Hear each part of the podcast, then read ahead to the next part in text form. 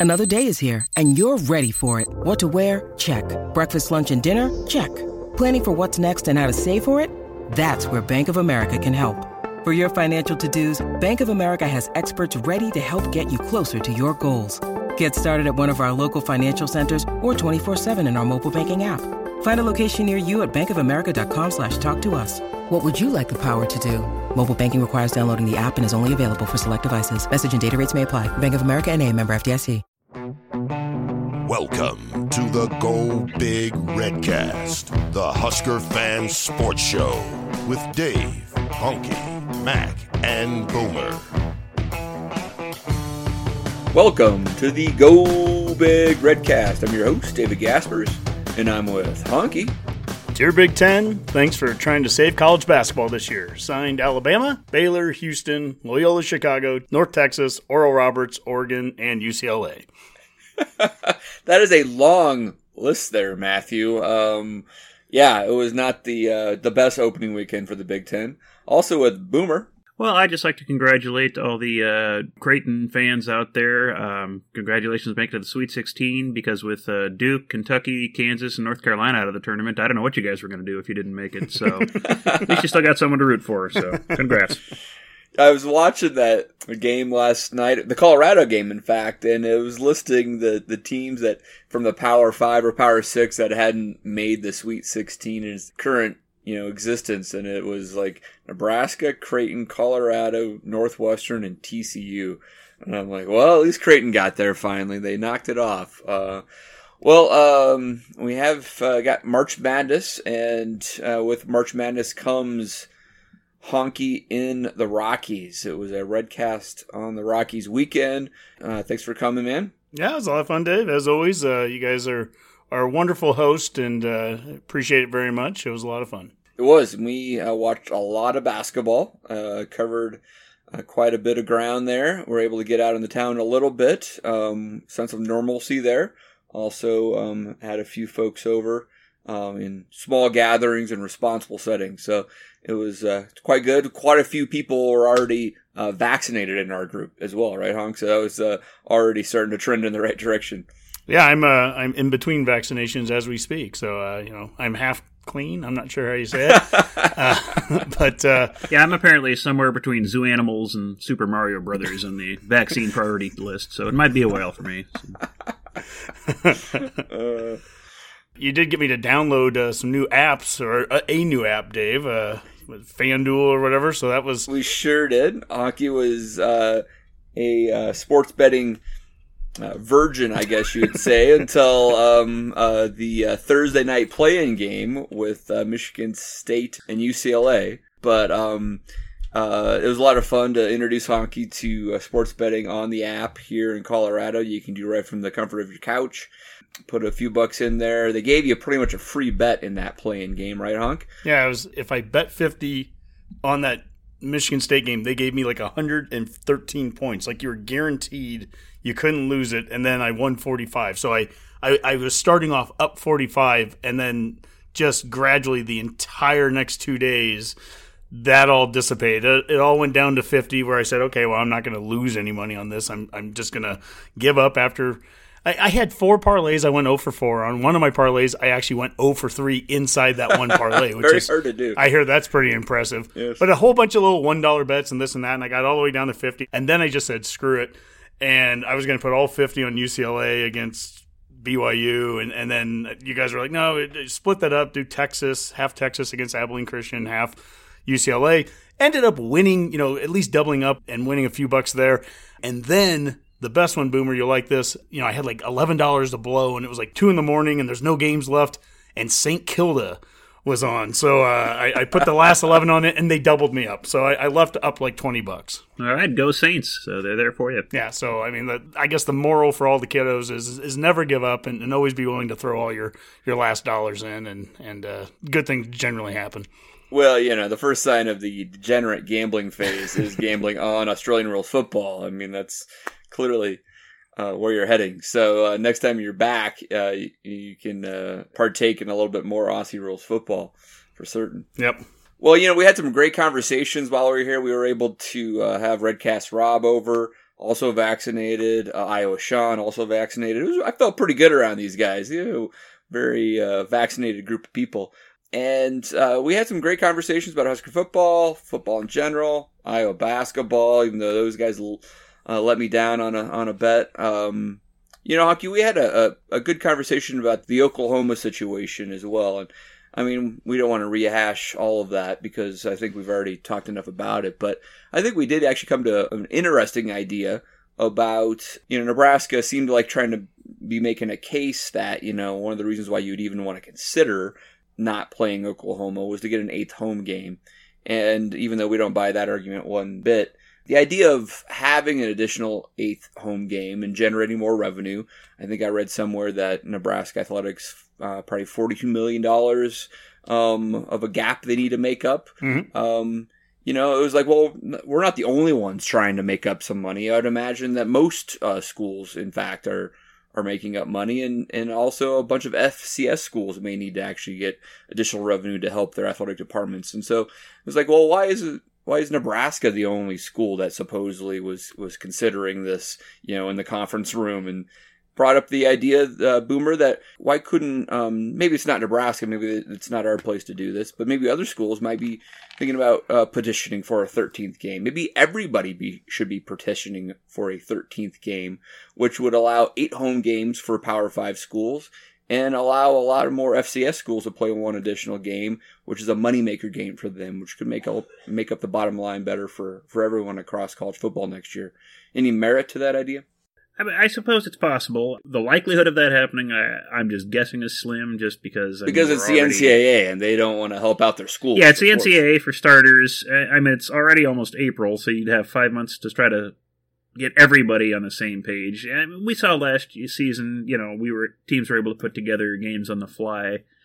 You know, if we're trying to get the entire FBS with those sort of FCS schools trying to cobble stuff together, it might get a little more chaotic and disruptive to things. You have some teams with, you know, like Nebraska with eight home games. Other schools may not be able to find partners that work. They may only have six in the Power Five, or you know, be a little disruptive. I think on that end, and you know, there's also the end with the NCAA. They may want to be trying to avoid, hey, we're using these players as just sheer money makers, despite we know the fact that they generally are in a lot of cases, but maybe they're just trying to kind of avoid that as much as they can. Sure, they've done a great job over the NCAA tournament with that, haven't they? Yeah, yeah, well, exactly. They've done such a wonderful job with that, but so that might just be something they're trying to avoid. But I don't know. It, it, could be done, but again, there'd be a lot of logistics to work out, and you know, could everyone find a, a willing week to make everything work, or just let everyone play week zero or something like that who isn't, and then don't have a bye week somewhere in there. Yeah, Honky, what do you think about that that week zero idea? Yeah, I mean, I think that's if you were going to propose it, I think you'd propose it as opening up week zero to all of college football to be able to play that weekend. Add a 13th game if you so choose. And then if you were a school like Nebraska, who already has a game that weekend, then you would be allowed to use one of your other two bye weekends at that point you know, the logistics of it, would it be hard? Sure, but everything else has been. And when you're talking $5 million weekends for a lot of these home teams, they're going to want to do everything they can. And this is a way to, to potentially petition something that is more than just Nebraska asking for it. And we're basically essentially asking for the same thing that, to Dave's point, probably about 50 other P5 schools would be asking for too as home games. And then I'm sure we could find 50 other FCS type schools that would be looking for away games. Heck, maybe Kansas might be looking for an away game to make some money. I mean, who knows, right? I mean, the point is, is that eight home games makes sense. You want, you want that for finances, but you can't do it with Oklahoma being an away game. So how do you do it? You propose that 13th game and, and it can't just be Nebraska proposing a 13th game on our own. It would have to be more that kind of that grander idea. But I like to to throw the pressure onto the NCAA. I would love to see multiple schools get behind this and go, let's do it. Let's force the NCAA to tell us no, we can't. Because then at least that puts them, you know, on the defensive. Because right now every school they are hurting. Nebraska's not hurting as much as others, to be quite honest. I mean, we're we're in a very fortunate position compared to a number of other schools that have cut sports and have had to take out loans and everything. You know, at least Nebraska had the the resources to be able to handled this as, as well as it did. But at the end of the day, we would always try to find another way to recoup some of that money. You just can't do it with Oklahoma. That that's not a, a card that you can play with it. You know, speaking of revenue generation, just saw today that uh, the NFL is inking a new TV contract, um, and I think of of note, uh, there was a bunch of different things talking about um, the Red Zone and Sunday NFL Ticket going to ESPN Plus, which is a streaming service. Um, but even more interesting to me is Thursday Night Football moving over to Amazon Prime. Um, so that would be uh, all of the Thursday Night Football games moving to a streaming service entirely. There would be no over the air or cable um, broadcasts of those. And so we've seen a little bit of that, right? I think Yahoo has had uh, had a game, Amazon Prime, but those were being carried on multiple other channels and outlets. Here's a scenario where the NFL is looking to move um, all of their Thursday night lineups uh, to streaming service.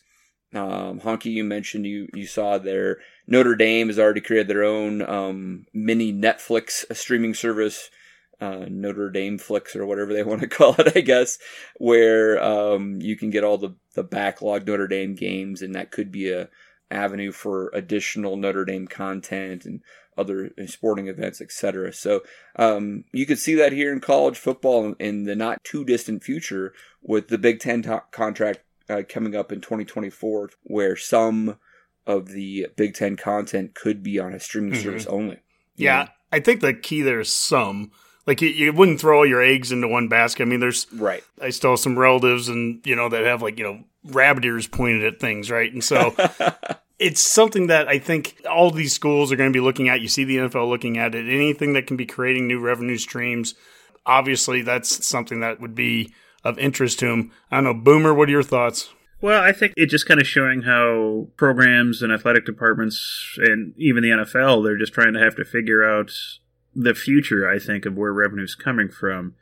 You know, you talked about how, you know, some of your relatives still have rabbit ears or things like that, but, you know, the reality is a lot of people have cut cable and a lot of people don't have over the air services or things like that. Um, so that is going to be, I think, the big challenge, not in, you know, the immediate short term, but I think the long term, everybody in every athletic position has to figure out how are we going to get revenue in the future? Are these huge cable contracts that we've had, these probably aren't going to be guaranteed things in the long run. So, what are you going to be able to do in the meantime? And that's going to be an interesting challenge. I think it's going to be where ADs are really going to earn their their salary in the next probably maybe not this next contract, but the one right after that is going to be the big question, I think. And when Nebraska talks about needing an eighth home game, that was one of the things that made me wonder when when you mentioned that you know we're in a better shape than a lot of schools are, which you know by the books we are that always kind of made me wonder, well, why are we the ones wanting that, or at least most vocal or or discovered anyway, looking for that eighth home game? Why aren't other schools? You know, Oklahoma only has six home games set in this next slate. Why aren't they wanting another one? So I was kind of curious at that. So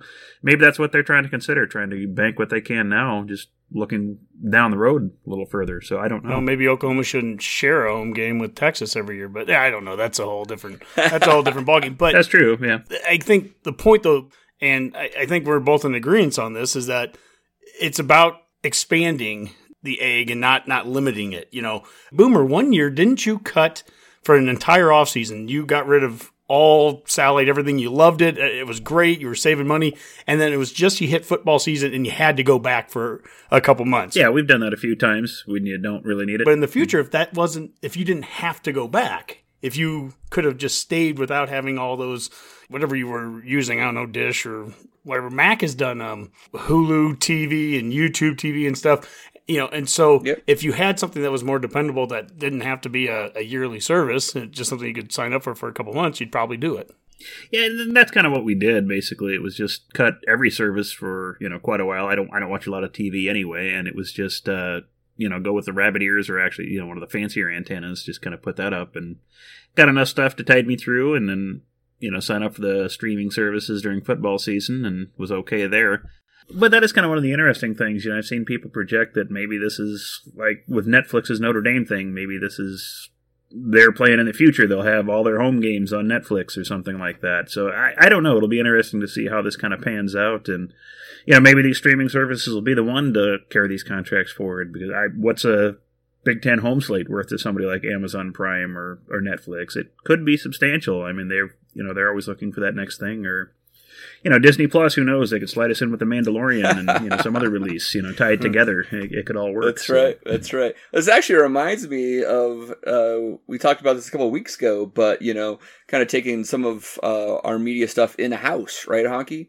And um, you know, it seems like something that uh, we're already doing that's more on the on the radio side, etc. But I mean, we're starting to build more of those capabilities internal to the athletic department. Yeah, and I don't know how that compares with other schools around the country either. If they're if that's a trend that we are starting, or we kind of second or third or fourth, you know, in a line of, of schools that are doing that. But again, these are all discussions, business discussions that are going to be taking place here over the course of the next, you know, two, three, four years. Specifically, I guess with the Big Ten, when is our next contract up? I believe it is in 2024, maybe starting in 2025, somewhere in that neck of the woods. Uh, Boomer, I'm sure can look it up quickly, but I mean, in contracting terms, just that's pretty much just around the corner. Where the negotiations yeah. probably are, would be starting in the next year or two at the latest. I would say. Um, Delany was very intentional with having a shorter contract period this time around, so they were actually then first in the gate for the next negotiation cycle, um, opposed to having like a really long term with like I think the Big 12 and ACC both go closer to 2030 almost. Yeah, in 2017 we signed a 6-year deal with uh, ESPN and Fox Sports, so 6 years 2017, so that's coming up here a couple of years. So yeah, you're going to have to start that negotiation now. Yeah, so it's just around the corner and um, that'll be really interesting to see how that shakes out uh, and we're going to know within a few years um, where the Big 10 lies in that pecking order. You know, uh, speaking of Big Ten, um, you're always on top of the ball with everything when it comes to, you know, progressive uh, college sports, uh, being proactive with things like figuring out how to handle a pandemic and um, testing protocols, et cetera, et cetera. Yeah. Um, getting schedules out on time and keeping with those schedules. okay, never mind. Um, but uh, we ha- do think we have some positive news out of the Big Ten finally. Um, seemed like Purdue kind of leaked this, right? But we may see Big Ten fans back in attendance, starting with baseball and softball this weekend. Uh, seemed like Purdue had announced that they were going to have 50% attendance um, at uh, their home home stands this weekend, which seemed to be news to everyone, including the Big Ten officials. Mm-hmm. Uh, but now, with maybe a little more research from our local scribes, it seems like the Big Ten might be pulling the trigger on uh, something to up to 50% capacity, or maybe somewhere in that that range, which could mean Nebraska has uh, fans in the homestand here against uh, the Minnesota Golden Gophers this weekend. Yeah, man, how cool would that be? And wow, what is Purdue thinking? Like you're you're, throw, you're throwing that out early. Like you're just asking for the Big Ten now to come back and just. I think they threatened to leave the conference. Actually, as far as I could tell, that Purdue, Purdue baseball was calling it quits and moving on. Is that how I'm supposed to take it? Purdue is quitting. And I think Big Ten is just going to, you know, end the season now because one of their schools, you know, dared to go live, you know, public with something like that. But no, I mean, what great news, and and what hopefully, you know, Dave, we talked about it a little bit last weekend, just being together and watching some games and being able to go to some bars in, in a safe way and, and like this bit of normalcy. Well, imagine going to the game, being there to watch the Huskers play. I mean, you're going to be at uh, the Rockies for the the opening game the opening day. Yes, and uh, just to be there. I mean, how many people are going to be there at uh, at Coors Field?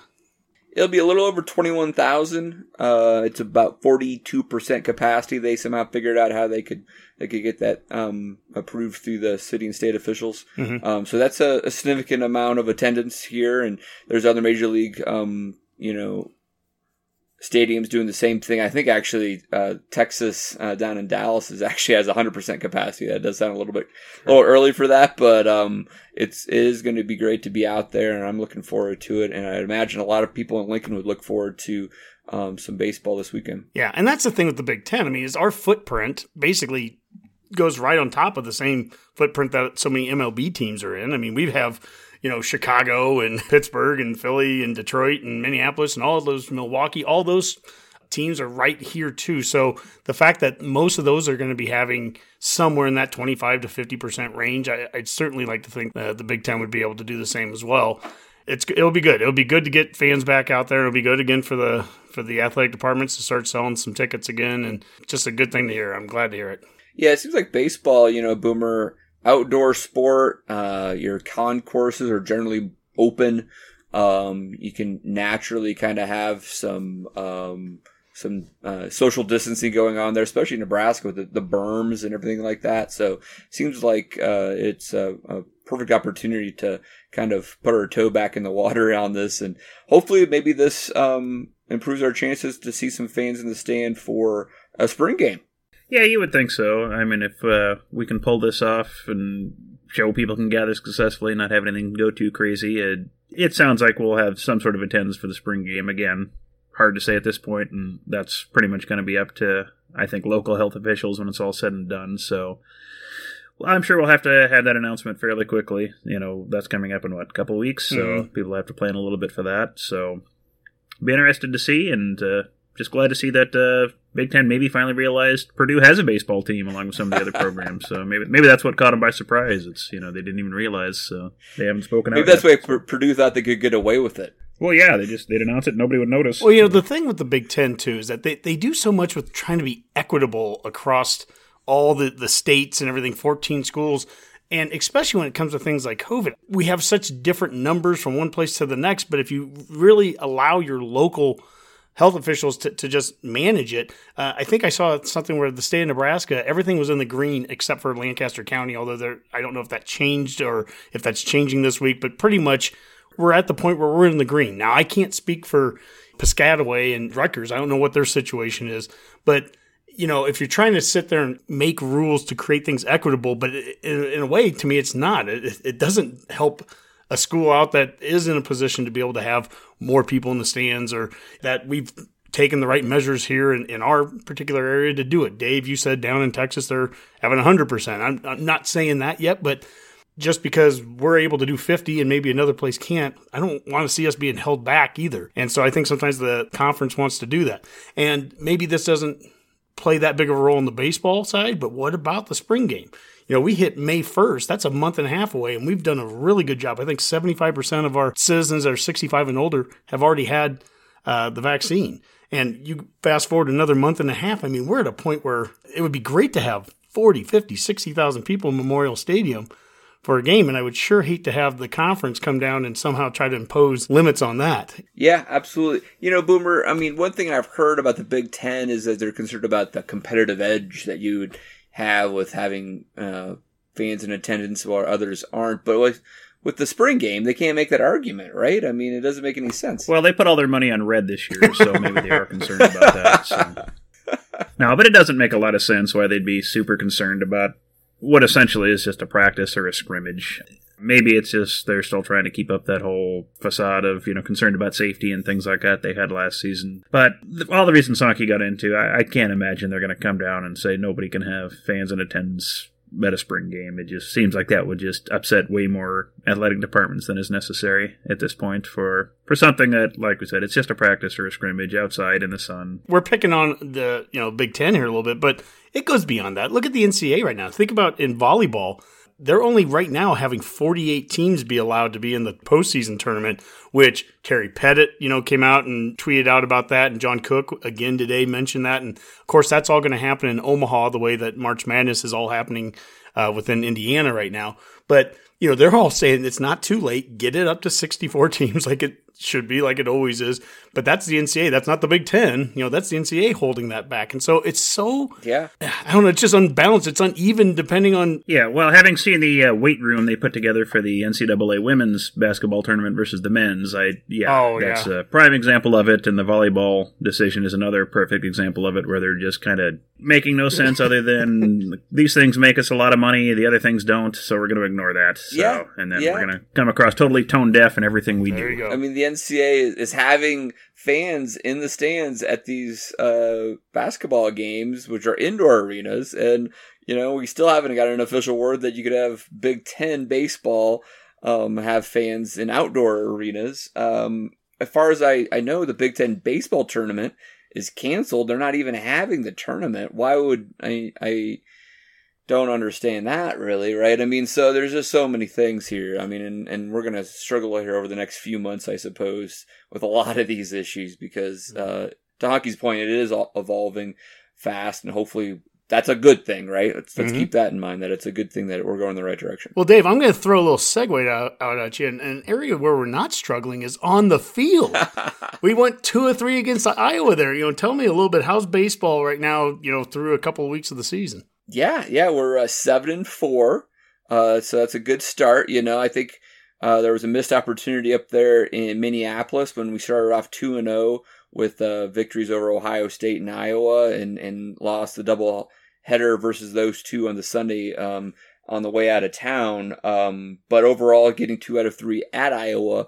Uh, last weekend kind of helped smooth that over a little bit. Uh, I think we're uh, tied for third or third place in the league right now. Obviously, with no non-conference games, it's going to be important to finish in the top four. I would say to give yourself a shot.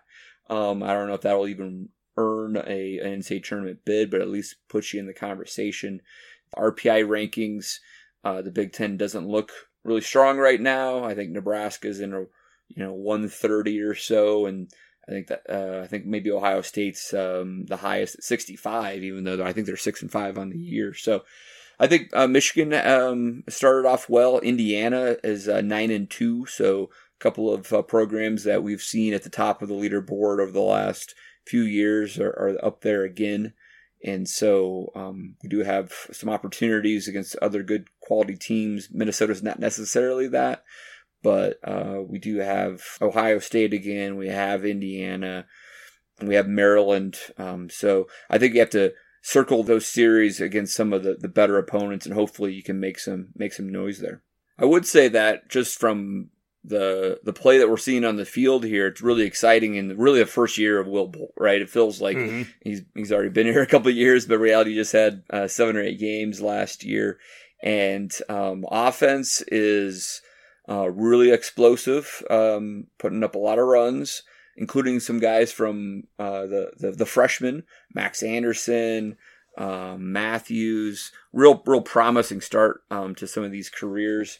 Uh, some of the transfer pitchers, um, Chance uh, Roach, I believe, uh, good start there. Boomer, he um, probably could be using some bad beard gang um, mustache wax, just like yourself. Um, uh, Cade Povich has had some good outings, so that's really promising. One thing I saw on um, the Twitter sphere, honk, uh, is uh, D1 baseball. Uh, Kendall Rogers, he always tracks uh, all college pitchers that can hit 95 or a- above mm. uh, on the uh, the radar gun.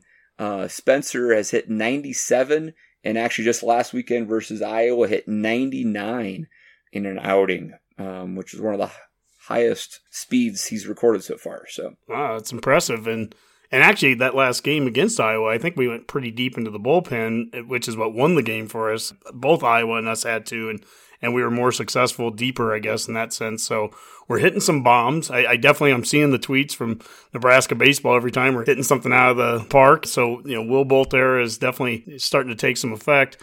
And speaking of that beard sponsor thing, I okay, Mac and I missed one week of the Redcast, and I'm listening to it on the plane. What is this about a beard sponsor here, Boomer? What what do we got going on? Well, it's our uh, latest sponsorship for the Go Big Redcast, the Betcast. It's the uh, Bad Beard Gang, maker of fine uh, grooming products for facial hair and other such things, including uh, beard oils, mustache waxes. Uh, I believe they carry out Rockwell razors and uh, a wide variety of other products you could find to keep yourself styling and looking great. They found the right podcast, as there's a lot of guys with beards on this. Me and Skip about the only ones not really sporting a beard, so um, there should be lots of opportunities to talk about using their products. yeah, it's time to change that, Dave. So now's your opportunity. Uh, yeah, with, uh, I believe they have some uh, some growth encouragement there, and uh, just a lot of good products you can use. I see to cover up my gray whiskers. That's all, Boomer. Well, that works too. Yeah. So, what can Redcasters do then to take advantage of the Redcast and, and their beards? Well, you can certainly check out their products online. Um, they do have a website, uh, Bad Beard Gang. Look them up on the internet. Uh, they do have a Twitter account, uh, Facebook. And uh, Dave, do we have a code they can put in for the Redcast? Why, yes, there is, Boomer. Uh, just enter GBR21 in, and you get a 10% discount. And that's money well spent. And I encourage our listeners who have never actually used a safety razor to uh, try one out. Uh, if you've been using just the cheap disposable ones, uh, you won't regret it. You'll never go back. So. and I'm not just saying that. So they are they are a quality way to shave. Well, uh, you know, I mean, this show is kind of about tying up loose ends on uh, various different sports seasons. The last one that I have on my mind is uh, Nebraska ball, and uh, I think we mentioned this in the last show, but you weren't on it. That Kobe Webster uh, has decided to come back, which you know we're still waiting on Thor, which uh, could be another great. Um, it's almost like it's it's like these are free grad transfers, right, Honk? Because uh, they're not counting against our scholarship limits, and so Kobe Webster really played an important part in the last six, seven, eight games of this season and he has decided to come back. This is a surprise to me. I didn't expect him to make this decision. It seemed like he probably was at the end of his career. Um, it's probably a good sign that he thinks that we might be uh, competitive next year. And um, I know you like his addition. Yeah, yeah, I brought that up a couple weeks ago, and you were right. I don't get a lot of things right with basketball, but that was one of them. And you know what's interesting too is that we don't celebrate these moments enough because when any player leaves, whether they play a lot or don't play a lot, we've had some players enter the, the portal and we knew we would, but it's always culture issues, right? But then what about when a guy like this comes back? Isn't that a good sign for Fred? Isn't that a good sign for the team that, you know, here's somebody that played a lot of meaningful minutes at the end and he's wanting to give it another go. And to your point there, Dave, it's just an extra player. It's a free extra player that really doesn't cost us because of how the, the rules are right now still surrounding COVID. So I think it's a great sign there. I'd love to get Thor back. I'm not optimistic that it's going to happen, but I would love to see it because I called him the glue guy and I still think he could be next year. And glue guys can be starters they can be six men i don't care i mean that doesn't matter to me right now sure i just i want guys that have played some good basketball for us in the past to be coming back and I'm seeing that. You know, we talked about this a little bit over the weekend, and with Iowa Sean, and obviously we watched uh, their first round game, Iowa, when they beat uh, whoever they beat in the first round. Um, you know, we talked a little bit about how the Big Ten is going to change next year. There's five teams right now that didn't make the tournament, and three of those five fired their coaches. Only Northwestern and Nebraska have our coaches back. And for the first time now in the three years of Hoiberg, we actually have a base of players five, six, seven guys that are going to be that base and then a good recruiting class coming in to go along with them. And then you're dealing with those nine teams that did make the tournament, and a number of them are going to be losing some key players. The opportunity for Nebraska to make a large jump. I mean, I certainly don't expect to be seeing us finishing 14th a year from now. The opportunity to make a jump that could vault us into the postseason and not just the NIT, those are the kind of expectations I think Husker fans have for Hoiberg that we would expect that. And by year three, that's what I'm expecting. Yeah, and getting Kobe Webster back, Thor would be a, just a, a, another bonus. I think is an interesting dynamic there. He, he, definitely has probably his eyes set on uh, some European pro basketball at some point in his future, and he's got to weigh the decision on whether it's the right time to go now or um, coming back for one more year, and weighing in how much playing time he will get, right? And mm-hmm. and and he could start again next year or at least be a six man off off the bench. Um, but uh, kind of depends if there's additional transfers that come in that are immediately eligible, right? Um, and so that's tough because um, uh, Hoiberg may be looking at uh, some players that are out there on the transfer portal or will be on the transfer portal, um, and then thinking, you know, I mean, how much does Thor fit into this? So hopefully that we'll we'll know uh, sooner than later, but it might be a few months before we actually have an answer on that question. And there are, you know, there was a Husker Online did a kind of the recruiting board right now, hot board 1.0, and uh, CJ Wilcher, a guard, a freshman from Xavier, uh, he was listed high as one of the guys that we'd be going after uh, Tyson Walker, a guard, a sophomore guard from Northeastern. He was a name that was up there. And then someone that was interesting, Dave, another guard, Myreon Jones from Penn State. Remember him? Yeah, I mean that guy killed us this year. It'd be crazy if he came over from the other side of the line in like three games. He just like I don't know, he had twenty points a game or something like that, right? I mean, yeah, that'd be helpful. That would be helpful. Yeah, absolutely. And I think the first guy you mentioned, um, Wilcher, Wilcher uh, was someone that Matt Abdelmassih um, uh, was recruiting when he was still at St. John's, and so obviously a relationship already built there. So um, yeah, it'll be interesting to see. I mean, I think we are looking for more depth uh, from that guard position. I think we've seen where Trey McGowens uh, can handle the point, um, and if he wants to to be starting point guard next year, it's it's probably his job to, to, have, but having more depth on that and um, allowing him to play off ball at times as well is probably something he wants. So um, I think getting another guard will be important. Be great if you get another big man, but we do feel better about that just because you now have Derek Walker and uh, Eduardo Andre um, that um, really were you know playing well at the end of the year. All right, well you know Hunk, um, You know, this is our last show before spring practice starts.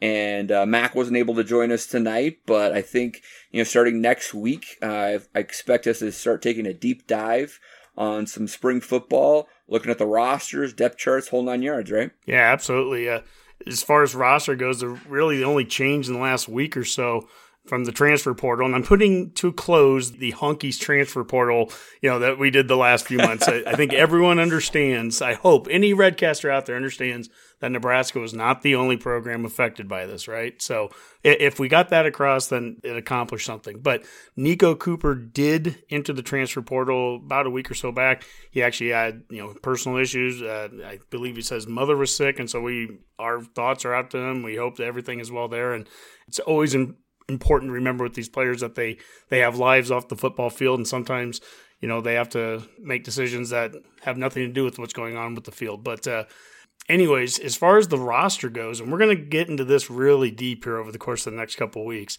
But I'll tell you what, right now, I, maybe I'm just being honky in the spring, and it's the scarlet colored glasses are flowing, but. I like what this roster is starting to, to look like. I like how there's a lot of depth at positions. But what I specifically like right now is that the guys that we're talking about and, and that we're going to be talking about are guys that are here right now. They're on campus. So when we talk about six running backs and not knowing exactly how it's all going to break down and what that depth chart's going to look like post spring, at least the six guys that we're talking about are here. They're going to be going through it. And that's the difference between where we've been in any of the previous years, at least under Frost. We've always been waiting for that guy. When Omar Manning gets here, as Rob said a year ago, then he's going to, you know, win the Biletnikoff. Well, he wasn't even here yet. You know, two years ago when Mills gets here, man, he's eh, we're going to be awesome. Here we're relying on guys that a lot of them have played a lot of minutes. I just think that the competition is going to be really fierce and deep here in the spring. I'm excited. Yeah, absolutely. I mean, it does on paper, there seems to be a lot of depth in positions that we've been waiting to have that depth. Yep. And so it'll just be exciting to actually see these guys out there in spring. And hopefully we do get to see a little bit of that um, somehow, some way, at least during the spring game. But maybe there's some more access for players and more access for fans and, and reporters, um, you know, as spring ball kicks off. Yeah. And I don't know. I haven't heard anything with like the coaches clinic that Mac and I have gone to for so many years. We didn't go to last year for the first time in 20 years because of COVID. So I'm not sure if there is one this year or not. I haven't seen any emails or anything, but um, my guess is probably not. Uh, you know, just lockdown as things have been. But you know, it, there's an interesting thing. Uh, Husker Online they did a kind of anonymous feedback with some local high school coaches on this staff. And it was kind of interesting. Like the first question, how has your interactions with Scott Frost and Nebraska staff been since they arrived in Lincoln? It was kind of all over the place. There were some people that were very, you know, negative, some coaches, and some that were very positive. I mean, I'm, you know, one guy here says virtually none. We've not had a Nebraska coach in our building since 2018. And, and the next one is they're positive and they value Nebraska high school players. I believe in them. They have integrity. So, you know, it, and it, I could read through them all, but the reality is that's what a lot of it was. And I really thought that people kind of fell into one of three camps. It's the ones where, well, the coaches are here all the time, the ones that are like, well, they've never been out here. And then there's these ones in the middle where they kind of said, yeah, we haven't had a lot of contact with them, but, you know, to be honest, we also haven't had really a lot of players for them to come after the last couple years. And so they're very honest about what their situation was. Um, at the end of the day, I, am not going to make too much of it because the results I'm going to look at is how many walk-ons are we bringing in, how many kids are we bringing in from the state, how many guys are we going after.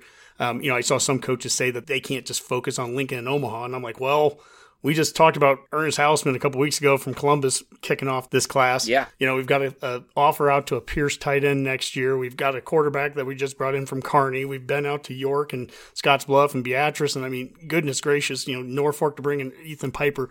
I don't know what we need to say outside of that, plus walk ons all over the place. So um, I'm not displeased with that. Now, you know, I, I think it also goes two ways. Some of the communication, to be quite honest, I wouldn't put it on Frost and staff to contact every single buddy out there. I've been to enough of these coaches clinics with the Husker coaches. They'll sit there and they'll watch film with us and they'll review stuff. And then they say, if you have a player that you want us to look at, or if you want something, you know, contact us, come to us and you can come and watch this and do this. And so they reach out a lot of times to the coaches too and say, come to us. So, I mean, there's, I'm not a high school coach right now, but, uh, it seems like you know if that offer was made to me, I'd probably take them up on it. Yeah, absolutely. Well, I'm looking forward to uh, some robust discussion uh, with Mac in the next few weeks, um, and uh, building up towards that spring game on uh, May 1st. Right? Yeah, it's let's take the moment to enjoy football again. It's been gone for a couple months. And the other thing is, there's just there's been the negativity. And, and, Dave, you, I came out there. I needed to clear my head when I went to Colorado, and you helped me out a lot, just chatting about stuff. I, I get frustrated with things that are just off-season talk and chatter, and you know, social media stuff and all that garbage. And to just let's get back to football. Let's get back to talking about rosters. Let's get back to talking about where are areas that we can make improvement. You know, running back, you know, what are we going to do with those six guys? Well, I don't know. Maybe Ron Brown, the new senior offensive analyst who's coached guys like Rex Burkhead and Ameer Abdullah and Roy Helu, maybe he might be able to fill in a role and help out there. And Boomer, we're going to talk about special teams and maybe Bill Busch is going to come in and, as an analyst and help out there. And who knows, maybe – Dawson actually gets announced as the special teams coordinator, like at, at a press conference. I'm just there's my uh, now that I'm on FanDuel, maybe I can you know put a few bucks down on that, right? I mean, crazy thoughts. It seems like that's going to happen, right? Am I crazy? It could happen. It could happen. Uh, you ready for some parting shots? All right, Honk, take it away. Well, this was, you know, by our standards, a fairly quick show. But uh, it was a fun one. It was good to get back with you guys. Mac was actually trying to call in, and then he had some technical difficulties, so uh, you know that happens. But uh, Dave, just once again, I want to say that was a great weekend in Colorado. Uh, a lot of fun. And uh, my other one is for for the Husk guys, and, and you know they're the number one hype man in uh, all of Husker football, and they are. We love you, Husk guys, but man, you you send out some tweets that just you know they wreck me. And and this one, Oh, he goes, since 2016, only Nebraska and Missouri have failed to win a bowl game, NCAA tourney game, or CWS game in the Power Five. Absolutely jarring stat to start your week. And yes, it was. So, how pathetic, Missouri. Jesus, really? I mean, that's just awful. that is that is it's CWS in particular, not just NCAA baseball tournament. Yeah. All right. But we love you. We love you, Husk guys. All right, Boomer. What do you got for me? Well, I know it, as depressing as that sounded, and as depressing of a game as Kansas had yesterday um, against USC and getting smoked in the tournament, that's still not the worst loss they ever had. That uh, credit still goes to the 1899-1900 Nebraska Cornhuskers basketball team, which defeated Kansas uh, I believe it was 48 to 8 back then. And that was actually a game I think played in March. So technically it would have been a March Madness game back in 1900. So take that, Kansas. They played it at Grant Memorial Hall and then on Lincoln. So that was a pretty solid Nebraska ball team then. And Grant Memorial Hall, I believe, was torn down in the 60s. So there's probably a few listeners that might actually remember that building. But uh, a little before our time, but uh, solid team. We still have that over you, Kansas. So would that have been Naismith? Yes, Naismith was the uh, head coach then. Yeah, that was a pounding he wow. took in that game. So the man yeah, who a... invented the game, yep, owns the yep. worst loss in Kansas basketball history to a program that's never won an NCAA tournament game. yep, yep. It's just kind of a nice little uh, irony to it all. So, so we have got that going for us, Nebraska ball fans. So they can never take that away. All right, all right. Well, we have that at least. All right, guys. Well, uh, before we go, wanted to uh, also just uh, send our condolences out to family and friends of uh, the 10 people who lost their lives in the, the shooting here in Boulder. It's uh, close to home here in Denver. Just wanted to make sure we didn't go to the show without acknowledging that. Um, we were up there tailgating a couple years ago, guys, and um, uh, Boulder's a, a, fine college town, and it's unfortunate it had to happen there. Um, and hopefully, um, family and friends uh, find peace in, in all of this. For now, let's call that a Go Big Redcast. GBR. Go Big Red.